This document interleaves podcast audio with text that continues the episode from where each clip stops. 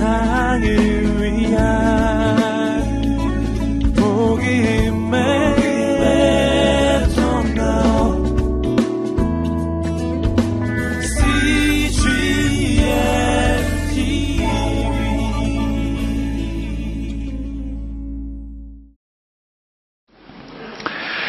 삼 년 전 소촌하신 어, 사랑의 교회 옥하는 목사님께서 한국 교회와 한국 사회의 문제를 지적하시면서 삼허 현상으로 지적하신 바가 있습니다.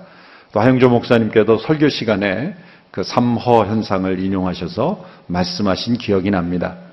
그것은 허수, 허세, 허상입니다.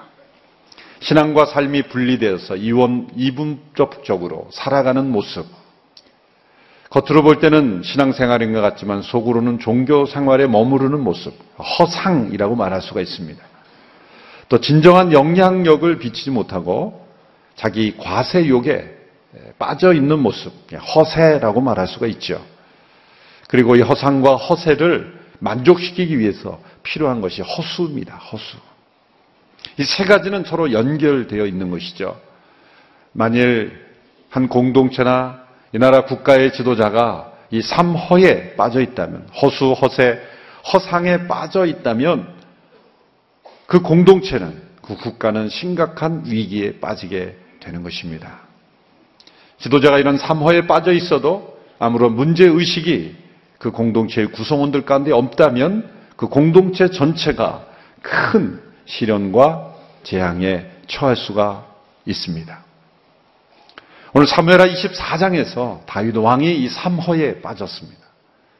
다윗 왕이 허수, 허세, 허상이라는 그러한 헛된 욕망에 빠져서 인구조사를 통해서 하나님 앞에 범죄함으로써 이스라엘에 큰 재난이 임하는 그런 사건이 기록이 되어 있습니다.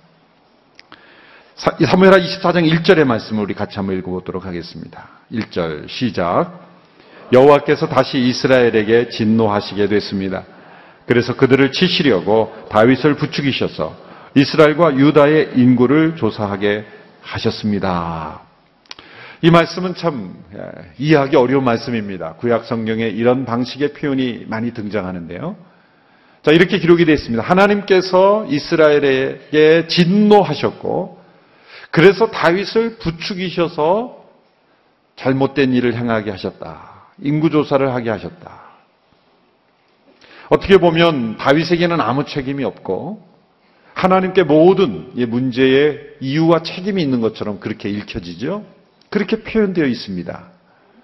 자, 이런 방식으로 기록됐다면 이해하기가 쉬울 겁니다. 다윗이 잘못된 일을 행했고 하나님께서 그 일로 인해서 진노하셨고 그로 인해서 그 백성들 가운데 하나님의 심판이 맺다. 이렇게 설명이 되어 있으면 이해하기가 쉬운데 정반대로 설명한 거죠. 하나님께서 진노하셨고 그래서 다윗을 부추기셔서 잘못된 일을 행하게 하셨다. 그래서 이 말씀 이해하기가 어려운 것입니다. 왜 하나님의 진노로부터 시작할까요? 여기에는 매우 중요한 의미가 있습니다. 비록 다윗이 잘못된 선택을 했습니다. 지도자의 잘못된 선택은 역사에 큰 영향을 미치죠. 그러나 역사를 주관하시는 하나님께서는 지도자 한 사람의 잘못으로 인해서 언제나 모든 백성들을 다 징벌하시진 않습니다. 지도자 한 사람이 아무리 잘못된 선택을 해도 하나님은 그 시대의 의로운 백성들을 일으키시고 하나님은 그 지도자의 잘못된 판단이 억울하게 그리고 의로운 백성들이 고통당하도록 내버려 두시지는 결코 않습니다.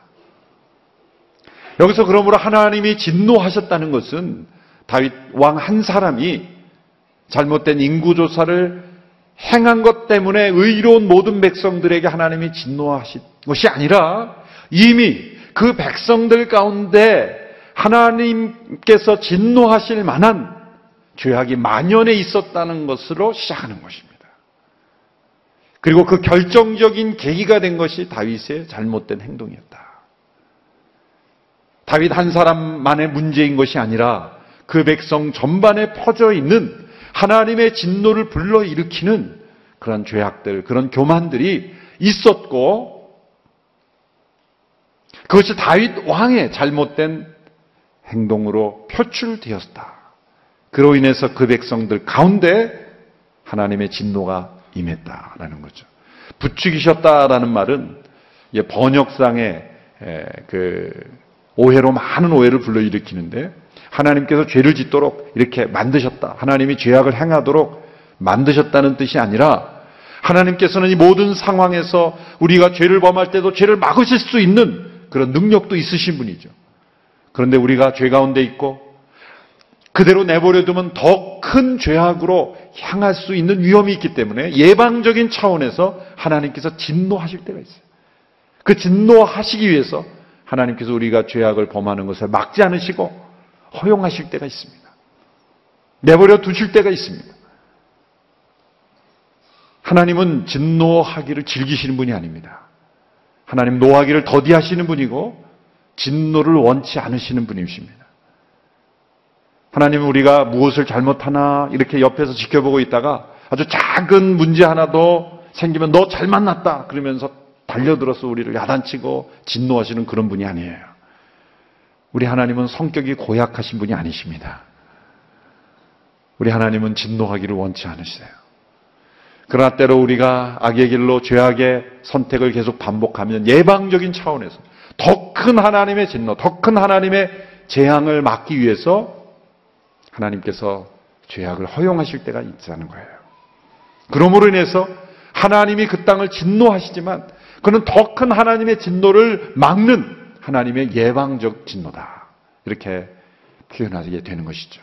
그러므로 하나님이 다윗을 부추기셨다는 건 죄를 하나님이 범하도록 만들었다는 게 아니라 하나님의 보호를 일시적으로 중단함으로써 하나님께서 다윗이 죄를 범하게 허용하셨고 그러면서 하나님이 진노하셨다는 겁니다. 동일한 사건을 기록하고 있는 역대상 21장에 보면 다른 각도에서 이 사건을 설명하고 있습니다. 21장 1절의 말씀을 우리 자막을 통해서 함께 보실까요? 시작. 사탄이 일어나 이스라엘을 치려고 다윗에게 이스라엘의 인구를 조사할 마음을 불어넣습니다.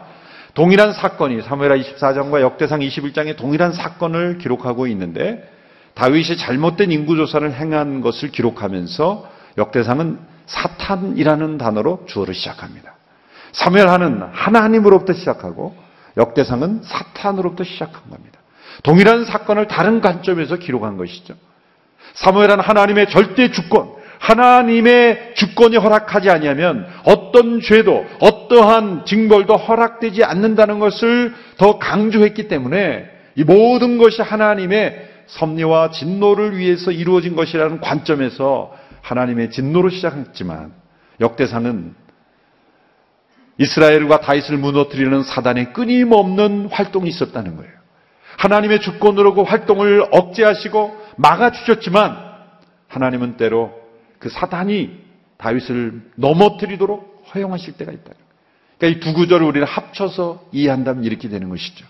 그 백성들 가운데 하나님의 진노를 일으키는 죄가 만연해 있어서 하나님이 진노하실 때가 되었을 때 하나님은 호시탐탐 노리는 사단이 다윗이라는 지도자가 잘못된 인구조사를 하도록 허용하심으로써 그 땅에 하나님의 진노가 이루어지도록 허용하셨다. 이 두 구절을 합쳐서 우리는 이해해야 하는 것입니다. 여러분 다윗이 인구조사를 한 것이 왜 잘못이겠습니까? 왕이 통치자로서 그 백성의 숫자를 헤아려서 통치 활동에 참고한다면 그것이 나쁜 것이 아니지 않습니까? 그런데 왜 인구조사가 하나님의 진노를 불러일으킬 만한 그런 큰 죄악이라고 말하는 것일까요? 하나님은 때로 모세에게 인구조사를 두 번씩이나 시킨 적이 있습니다. 출애굽한 직후에 이제 전쟁을 할 만한 그런 사람들을 헤아렸던 첫 번째 인구조사가 있죠. 두 번째 인구조사는 모압 땅에서 이제 가나안에 들어가기 전에 두 번째 인구조사를 시킵니다. 그 내용이 바로 민수기라는 책에 나와 있죠. 민수기라는 건 백성들을 숫자를 헤아린다 그런 뜻이죠. Numbers, 영어로는 Numbers라고 그러죠. 원래 히브리어 성경에는 광야에서 배 미드바로 광야에서라는 뜻인데 그 광야에서 행한 가장 중요한 사건 두 가지가 바로 백성들의 수를 헤아리는 그런 일이 있기 때문에 민숙이라고 이름을 붙인 거죠. 하나님께서도 모세에게 두 번씩이나 인구조사를 시켰어요. 첫 번째 인구조사의 의미는 하나님께서 아브라함에게 주신 약속이 그대로 이루어졌다라는 것을 보여주는 조사였습니다. 야곱의 열두 아들이 열두 지파가 되고 70명의 가족들이 70개의 족속이 되어서 하늘의 별과 같이 많아지겠다고는 아브라함의 약속이 이루어졌다는 거예요. 두 번째 인구조사를 통해서는 이제 불신앙으로 여호수와 갈렙에는 다 그 땅에서 진멸되었지만 가나안 땅에 들어갈 때쯤 인구조사를 해보니 첫 번째 인구조사의 숫자와 별 차이가 없었다는 거예요.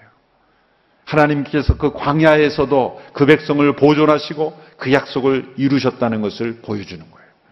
이렇게 하나님께서 행하시도록 함으로 또 그 조사를 통해 하나님께 영광이 되고 백성들의 유익이 된다면 하나님이 왜 진노하시겠습니까? 그런데 다윗이 행한 인구조사는 그런 목적이 아니었다는 거예요. 하나님이 얼마나 신실하신가? 하나님이 우리를 얼마나 보살펴 주셨는가? 하나님이 그 백성들을 얼마나 인도하셨는가를 감사하며 영광 올려드리며 백성들의 유익을 위해서 행하는 조사가 아니라 통치자의 헛된 이 삼허라고 하는 허세, 허영, 허상, 허수를 만족시키려는 욕망으로 인구조사를 했기 때문에 문제가 되는 것입니다. 하나님께서 다윗이 인구조사를 한 것 자체를 죄로 보시는 것이 아니라 그의 동기와 그의 목적을 죄로 보시는 거죠. 그는 자신의 위대함을 자랑하고 싶었습니다. 또 자신의 그 힘을 의지하는, 신뢰하는 사람으로 생각했다는 것이죠. 백성의 수가 증가했으면 하나님의 축복 아닙니까? 그런데 그는 자신의 공로로 돌리고 싶었어요.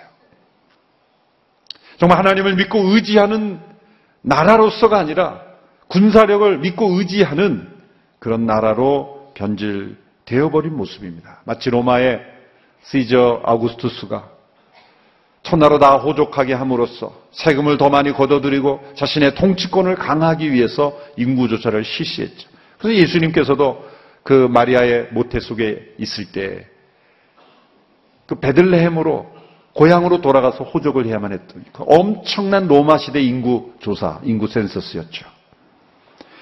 로마의 시저가 했던 인구 조사와 같은 목적, 같은 원리, 같은 이유로 인구 조사를 했다는 것이죠. 하나님은 그것을 중하게 보신 것입니다.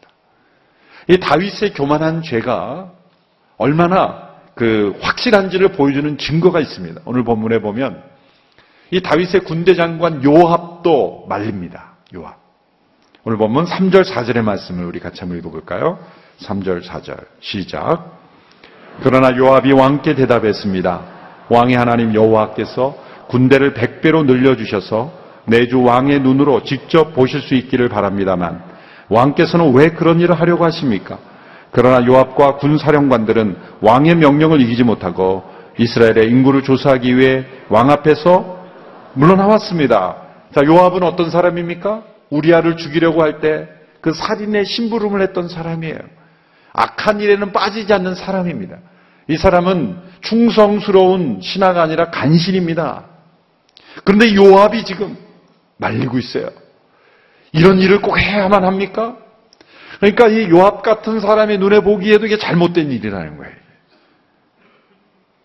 요압같이 영적 분별력이 약한 사람이 볼 때도 이 일은 정말 심한 일이다. 이렇게 보는 거예요.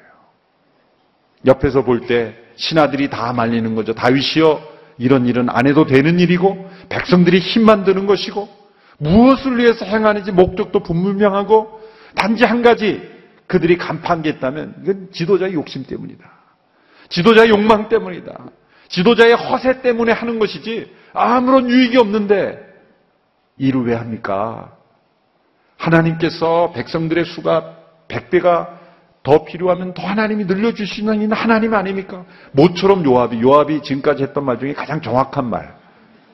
예, 요압의 인생 가운데 가장 제대로 된 말 한 말 하고 돌아가셨어요. 아무리 봐도 이건 아니구나. 예? 그러니까 영적 분별력이 떨어지는 사람이 볼 때도 이것은 문제다. 해서는 안 된다. 신하들이 극구 말렸는데도 다시 고집을 부리는 거예요.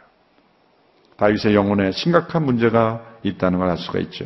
자, 이러한 아주 고집스러운 권력자의 모습으로 변해버린 모습은 과거 다윗이 소년 시절에 골리앗을 무너뜨릴 때 그가 했던 고백과는 전혀 다른 고백이죠.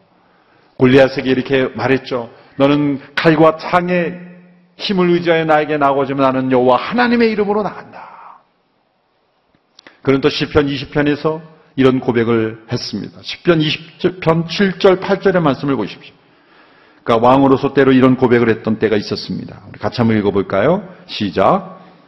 어떤 이는 전차를 의지하고 어떤 이는 말을 믿으나 우리는 여호와 우리 하나님의 이름을 믿노라. 그들은 엎드러지고 쓰러지겠으나 우리는 일어나서 굳건히 서리라. 전차와 말을 의지하는 자는 엎드리고 쓰러질 것이다. 그러나 우리는 여호와 하나님의 이름을 믿고 의지함으로 우리는 굳건히 서리라. 이것이 왕된 이스라엘의 왕된 다윗의 고백이었어요. 하나님이 그래서 그 나라를 축복하셨던 거예요. 이렇게 고백하였던 다윗이 정반대로 전차와 말의 힘을 의지하는 그러한 믿음으로 인구조사를 실시했다는 것이죠. 다윗과 의형제를 맺었던 요나단은 블레셋과 전쟁하러 나갈 때 이런 고백을 했죠. 하나님의 구원은 사람의 많고 적음에 달리지 아니하였다. 그래서 그는 병기든 자 한 사람을 데리고 블레셋 진영으로 건너가서 싸워서 큰 승리를 거뒀지 않습니까? 다윗이 지금 인구조사를 하는 목적은 이런 믿음의 고백들과 정반대되는 거예요. 전쟁이 여호와께 속하신 것이 아니라 자신의 능력이 속한 것이라고 믿는 것이죠.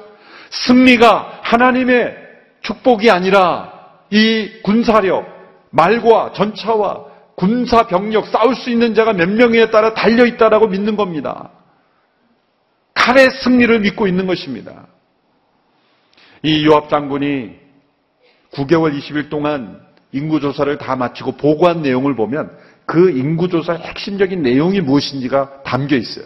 그 왜 인구 조사를 했는가, 무엇을 중점으로 조사했는가가 나옵니다. 9절에 요압이 이렇게 고백하죠. 보고합니다. 요압이 왕께 싸울 수 있는 사람들의 숫자를 보고했습니다. 칼을 다룰 줄 아는 용사가 이스라엘에는 80만 명, 유다에는 50만 명이었습니다.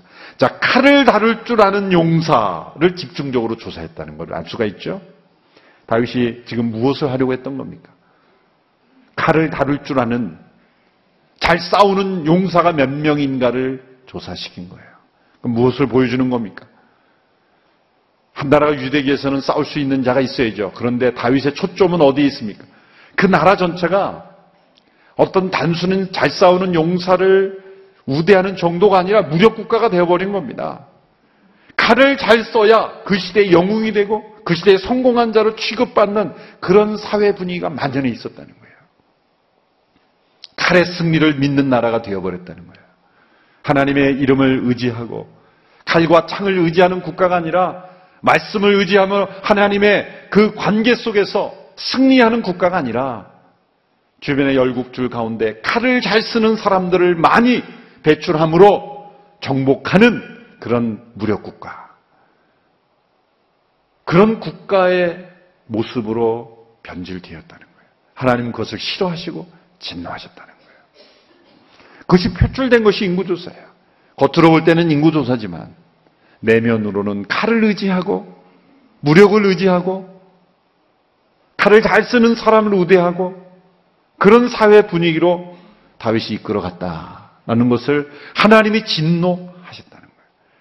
하나님은 칼을 의지하는 자는 칼로 망하게 하십니다. 자신의 힘을 의지하는 자는 자신의 힘을 통해 꺾으십니다. 참된 믿음의 사람이어야 되는 다윗에게 나타난 이런 모순, 삼허 현상에 다윗이 무너진 거죠. 그러므로 다윗의 죄는 단지 숫자를 센 잘못이 아닙니다. 그의 믿음을 숫자로 대체한 것이죠. 그의 믿음을 숫자로 대체해버린 겁니다. 그의 행동은 불신앙의 행동이었습니다. 변질된 정치였습니다. 권력의 유혹에 빠져버린 것입니다. 여러분 사회에도 보면 그 사회가 비인간화 되고 타락할수록 숫자만 남아요. 그래서 어떤 사고가 납니다. 그러면 뉴스에서는 몇 명 죽었다. 그것만 발표해요. 그 숫자 이면에 한 사람 한 사람의 인생이 얼마나 처참하게 비참하게 그 고통 속에 살아가는지는 관심이 없어요. 그래서 정치가들은 많이 안 죽고 적게 죽으면 안심이다. 그러고 지나가는 거예요. 단 한 사람의 희생이 있더라도 그 희생 이면에 있는 그 아픔, 그 사람들의 삶의 고통에 대한 느낌은 없어요. 숫자일 뿐이에요. 사회 현상일 뿐이에요. 통계일 뿐이에요. 숫자만 중요한 거예요. 잘못된 지도자는 권력으로 할 때 조금 더 더 많은 사람이 나를 지지하면 나는 무엇인지 할 수 있다고 생각하는 그 지도자들이 빠지는 권력의 잘못된 모습이죠. 다수결로 이기면 뭐든지 할 수 있다. 그런 것이 아니죠. 숫자에 빠진 겁니다. 숫자에 빠진. 숫자를 믿는 거예요. 그 민주주의의 가장 큰 단점 중에 하나죠. 다수결로 이기면 무조건 옳은 것이다. 옳은 게 아니죠. 숫자로는 이겼지만 이기지 못한 것도 더 많은 것이죠. 숫자의 함정에 빠져버려. 참된 믿음을 숫자로 대체해버렸다라는 거죠. 여러분, 오늘날 교회도 다윗처럼 믿음을 숫자로 대체해버릴 수 있는 위험이 많습니다. 생각해보면 전통적으로 교회를 평가하는 기준이 있어요. 제가 한번 만들어 봤습니다. 전통적으로 교회를 평가하는 기준 ABC. ABC. 영어로 하는 것은 ABC가 영어기 때문에 어쩔 수 없어요. 한번 제가 만들어 봤습니다. 교회를 평가할 때 가장 먼저 뭐로 표현할까요? A. 뭐가 떠오릅니까? A. 어텐던스. 몇 명이 출석하느냐. 몇 명이 출석하는 교회냐. 그걸 생각하죠. 그렇죠. 그럼 B가 뭘까요? B. B. 빌딩. 얼마나 좋은 건물이 있는가. C는 뭘까요? C. 모두가 좋아하는 cash. 얼마나 많은 헌금이 걷히는가. 이 목회자들 모이면은 이 세 가지를 주로 물어봐요. 몇 명 모여? 뭐, 예배당은 졌어? 그 다음에 헌금은 얼마야? 끝! 그거 외에는 아무것도 안 물어봐요. 대개 보면 이 세 가지를 물어보고 끝나요. 그래서 제가 정리를 해봤어요. 아, 교회를 평가하는 기준 ABC. 만약 그렇다면 이, 이 ABC로만은 교회를 평가한다면 사실 교회는 다윗이 인구조사를 한 현상에 빠져버리는 거예요. 그럼 무엇이 참된 교회를 평가하는 기준 ABC가 돼야 될까? 사도행전적 교회를 평가하는 기준 ABC가 돼야 될까? 오늘의 교회는 앞에 ABC를 만일 의존한다면 사실 모이는 숫자도 많고 또 좋은 건물들도 있고 또 헌금도 많이 있는 교회 그거로만 오늘의 교회가 안주한다면 다윗의 인구조사의 죄에 빠지는 겁니다. 그럼 올바른 교회를 평가하는 기준 ABC를 제가 만들어 봤어요. A. 올바른 기준. 그것은 사도들이 몇 명이냐, 몇 명이 모이느냐가 아니라 이 사도들, 어퍼슬, 사도들이 몇 명이냐. 그리스도의 대사들이 몇 명이냐. 오늘날로 말하자면 대사들이라고 번역하죠. 보냄을 받은 사람들이 몇 명이냐. 어포스톨러스, 보냄을 받은 자죠. 사도들하는 거, 어포스톨러스. 단지 모여서 예배드리고 마치는 자가 아니라 세상 속에 보냄을 받은 의식으로 사도의 의식으로 살아가는 성도들이 몇 명이냐라는 것. 그리스도의 대사로 그리스도의 편지로 살아가는 성도들이 몇 명이냐라는 그게 그 숫자가 더 중요한 거예요. 두 번째 B는 뭘까요? 빌딩이 아니라 베티즘. 얼마나 많은 사람들이 그 교회를 통해 구원받고 회심하고 주님께 돌아왔는가. 세 번째 C는 셀, 얼마나 건강한 소그룹. 단지 100명, 200명, 300명이 모이는 게 아니라 믿음의 공동체를 나누는 내가 소속된 작은 소그룹들, 생명과도 같은 그런 생명 공동체인 소그룹이 얼마나 건강하게 있느냐. 그것이 중요한 거예요. 단지 천명이 모인 공동체가 아니라 열명이 모이는 건강한 소그룹이 100개가 있는 천명과 그냥 한 사람 한 사람이 모인 천명과는 다른 것이죠. 하나님의 생명력 있는 건강한 가족이 형성된 그런 그룹이 얼마인가. 이것이 진정한 교회를 평가하는 지표가 되어야 되는 것이죠. 오늘 오늘의 교회 또 이 한국 교회를 평가하면서 우리가 앞에 ABC에 머무른다면 그것은 다윗이 인구조사를 했던 삼허에 빠져 있는 것입니다. 참된 교회를 평가하는 기준으로 날마다 우리 자신을 평가하는 저와 여러분이 되기를 주님의 이름으로 축원합니다. 다윗의 이 잘못된 판단 그리고 그 백성들 가운데 만연되어 있는 죄악에 대해서 하나님이 심판하셨어요. 다행히도 다윗은 자신이 죄를 범했다는 것을 깨닫고 회개했습니다. 10절의 말씀을 우리 같이 한번 읽겠습니다. 10절. 시작. 다윗은 인구를 조사한 후에 자책감에 시달렸습니다. 그래서 그는 여호와께 기도했습니다. 제가 이런 짓을 하다니 죽을 죄를 졌습니다. 여호와여, 제가 이제 간구하오니 주의 종의 죄를 용서해 주십시오. 제가 정말 어리석은 짓을 저질렀습니다. 성령님의 역사입니다. 다윗이 자책감을 가지게 되었고 그리고 하나님 앞에 회개했습니다. 우리가 잘못된 음식을 먹으면 그 잘못된 그 독을 빼내기까지 온몸이 뒤틀리죠.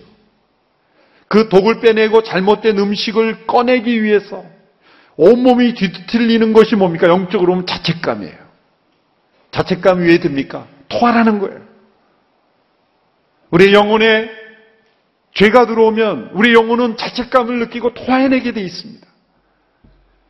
그 성령님의 역사입니다. 그건 희망이 있다는 겁니다. 하나님이 버리시지 않았다는 겁니다. 하나님이 버리진 사람에게는 회개가 나타나지 않습니다. 창세기 3장에 보면 범죄한 아담과 하와에게 하나님이 추궁하죠. 아담아, 내가 어디 있느냐? 왜 이런 일을 했느냐? 질문하고 추궁하십니다. 그런데 사탄에게는 하나님이 추궁하지 않으세요. 사탄아, 내가 왜 이런 일을 했느냐? 질문하지 않아요. 왜? 질문해봐야 회개 안 되니까.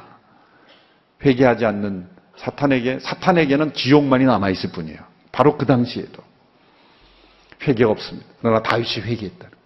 이거는 성령님께서 그를 포기하지 않으셨다는 거예요. 하나님은 진노로 끝나시는 분이 아니라 회개와 회복으로 끝내시는 하나님인 줄 믿습니다. 다윗이 이렇게 하나님 앞에 회개했어요. 그러나 징벌은 받아야만 했습니다. 하나님이 세 가지 징벌 중 하나를 선택하라고 하셨어요. 참 얼마나 하나님이 유머러스하신가. 그냥 진노 안 하시고 너에게 세 가지 선택권을 주겠다. 스스로 선택하게 하시는 여러분 매도요.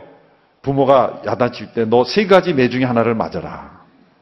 대나무로 맞든지 회초리로 맞든지 뭐 이렇게 선택권을 좀덜 아픕니다. 덜 아파요. 내가 택했으니까. 음. 내가 원하지 않는 매를 맞으면 아프죠. 그런데 하나님이 선택하게 하는 거예요. 선택해라. 세 가지 중에 하나다. 7년 동안의 기근을 맞을래. 6개월 동안의 전쟁, 대적하는 전쟁을, 3개월 어, 동안 대적하는 전쟁을 치용할래. 아니면 3일 동안의 재앙을 받을래. 다윗이 뭐를 선택했어요? 여러분이는 뭐를 선택했을 거예요? 저도 똑같이 3일간의 재앙을 선택했을 거예요. 왜? 제일 짧으니까. 당연한 건 아니지. 7년 동안의 기근, 3개월 동안의 전쟁, 3일 동안의 재앙이라 그랬으니 3일이면 끝나겠구나. 그런데 그건 인간의 생각이었죠. 3일 동안의 전염병으로 7만 명이 죽었습니다. 다윗은 사람의 손에 죽는 게 아니라 하나님이 직접 내리신 재앙의 벌을 받기를 원했죠. 재앙이 이루어진 가운데 다윗이 또 다른 기도를 하나님 앞에 드렸어요. 너무나 고통스러워서 17절에 보면은 중보의 기도를 드립니다. 여기에 다윗의 깊은 그런 하나님을 향한 사랑, 영혼을 향한 사랑이 느껴집니다. 17절에 그가 어떻게 중보 기도했는지를 한번 읽어보겠습니다. 같이 시작. 다윗이 사람들을 치는 천사를 보고 여호와께 말했습니다. 죄짓고 잘못을 저지른 사람은 저입니다. 저 사람들은 약물일 뿐입니다. 저들이 무슨 잘못을 했습니까? 주의 손으로 저와 제 집을 치십시오. 다윗에게는 양심이 살아 있었습니다. 그의 회개가 진정한 회개라는 증거가 여기에 있습니다. 그는 다른 사람에게 책임을 전가하지 않습니다. 또 자신의 잘못으로 백성들이 피해를 입는 것을 견딜 수가 없었다는 거죠. 그래서 저와 저의 집을 치십시오. 저들은 약물일 뿐입니다. 잘못은 저지른 사람은 저입니다. 하나님께서 그 진노가 내리실 때 천사에게 말하자. 그만둬라. 됐다. 진노를 중지시키십니다. 여러분, 오늘날 이 시대 지도자들에게 필요한 것은 바로 이 중보의 마음, 회개의 마음이에요.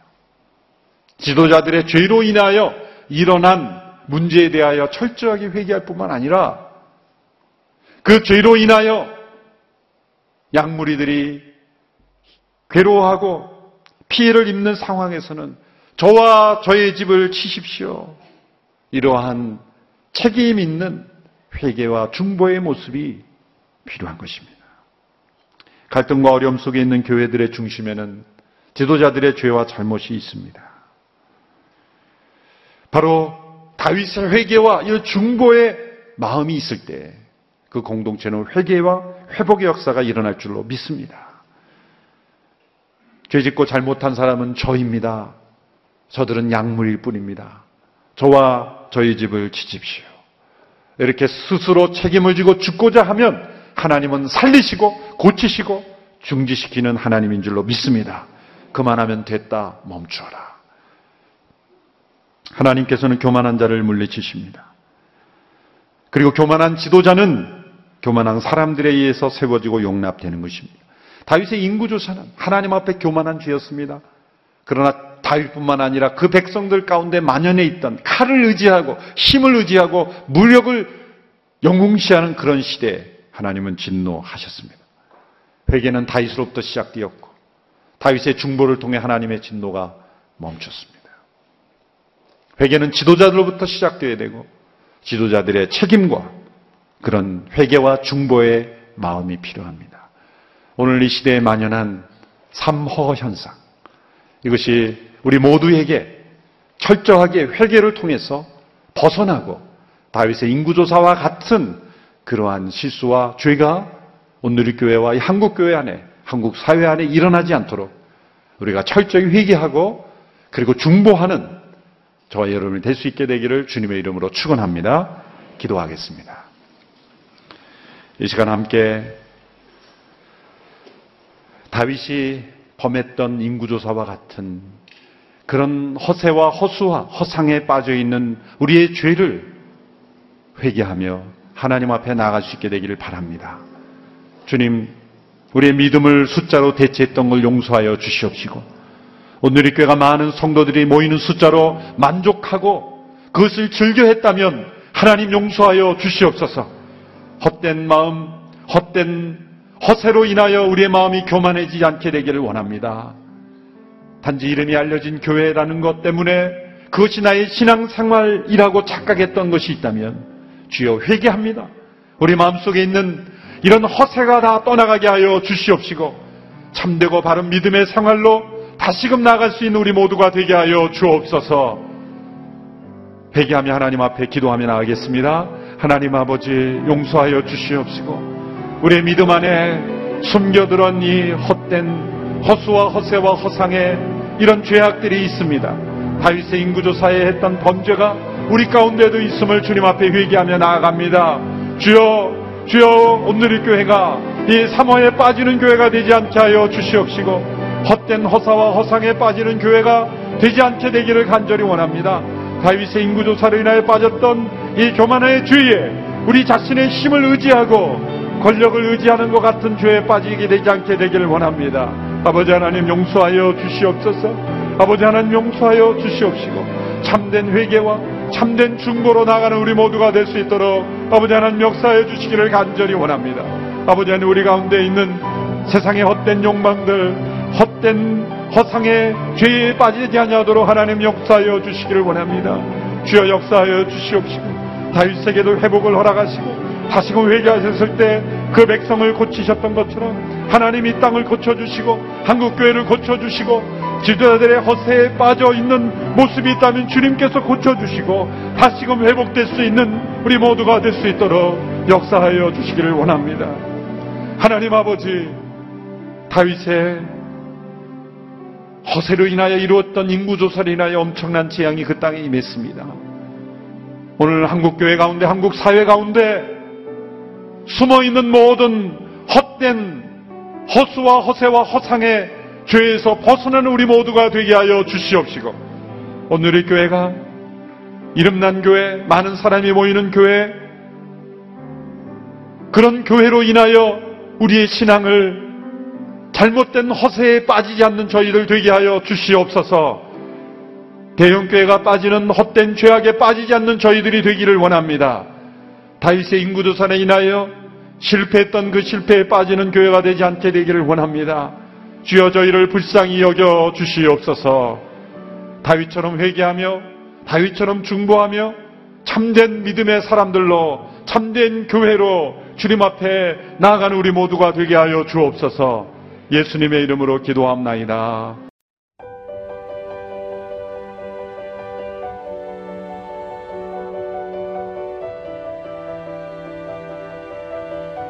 세상에는 수많은 교회들이 있지만 더 깊이 있는 말씀 강해를 찾기 위해 크기로만 교회를 선정하지 않습니다. 보다 좋은 영적 콘텐츠를 더 많이 나누기 위해 방송비를 받지 않습니다. 1년 365일 복음만 전하고 싶어서 우리는 광고를 하지 않습니다. 온누리의 복음을 땅끝까지 CGN TV와 함께 땅끝 선교사가 되주세요.